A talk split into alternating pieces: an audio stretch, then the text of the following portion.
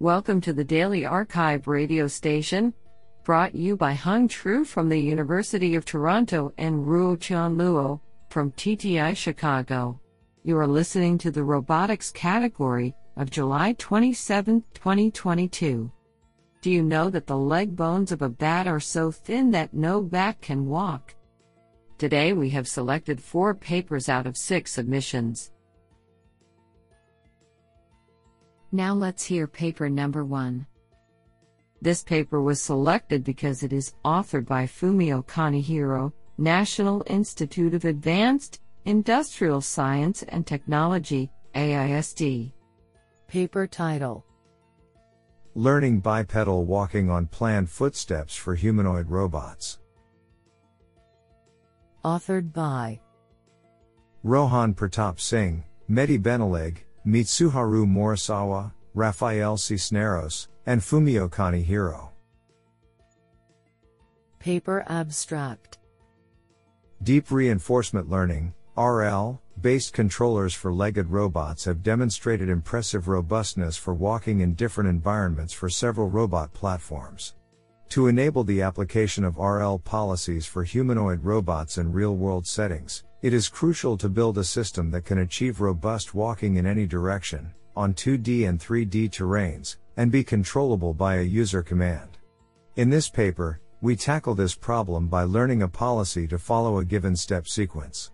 The policy is trained with the help of a set of procedurally generated step sequences, also called footstep plans. We show that simply feeding the upcoming two steps to the policy is sufficient to achieve omnidirectional walking, turning in place, standing, and climbing stairs. Our method employs curriculum learning on the complexity of terrains, and circumvents the need for reference motions or pre-trained weights. We demonstrate the application of our proposed method to learn RL policies for two new robot platforms, HRP5P and JVRC1, in the MuJoCo simulation environment. The code for training and evaluation is available online.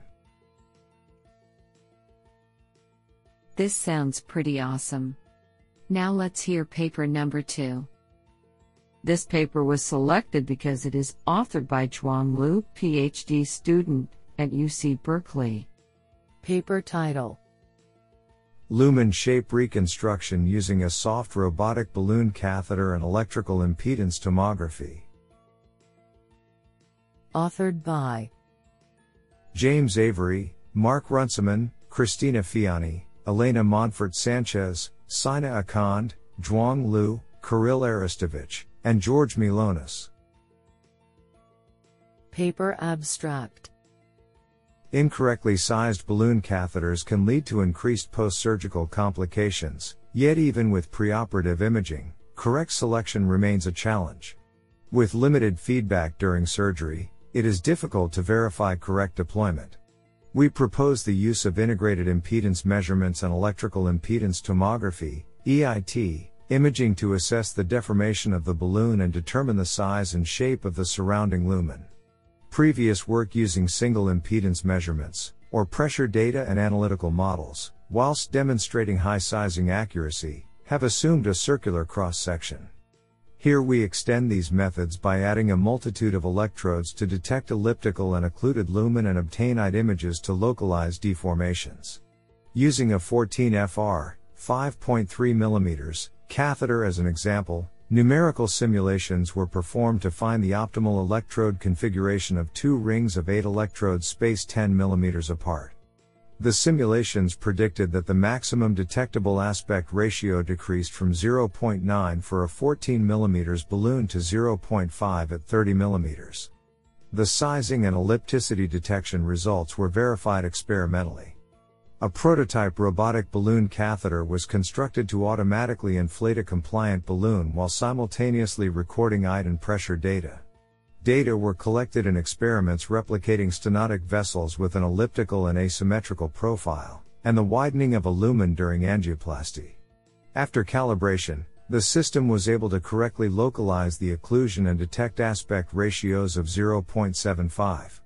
EIT images further localize the occlusion and visualize the dilation of the lumen during balloon inflation. Isn't that cool? Now let's hear paper number 3. This paper was selected because it is authored by Maurice Fallon, Senior Research Fellow, University of Oxford. Paper title 3D LiDAR reconstruction with probabilistic depth completion for robotic navigation. Authored by Yifu Tao, Maria Popovich, Yiduo Wang, Sundara Tejaswi Digumarti, Nived Chebrolu, and Maurice Fallon. Paper Abstract Safe motion planning in robotics requires planning into space which has been verified to be free of obstacles. However, obtaining such environment representations using lidars is challenging by virtue of the sparsity of their depth measurements. We present a learning aided 3D LiDAR reconstruction framework that upsamples sparse LiDAR depth measurements with the aid of overlapping camera images so as to generate denser reconstructions with more definitively free space than can be achieved with the raw LiDAR measurements alone. We use a neural network with an encoder decoder structure to predict dense depth images along with depth uncertainty estimates, which are fused using a volumetric mapping system. We conduct experiments on real world outdoor datasets captured using a handheld sensing device and a legged robot. Using input data from a 16 beam LiDAR mapping a building network, our experiments showed that the amount of estimated free space was increased by more than 40% with our approach.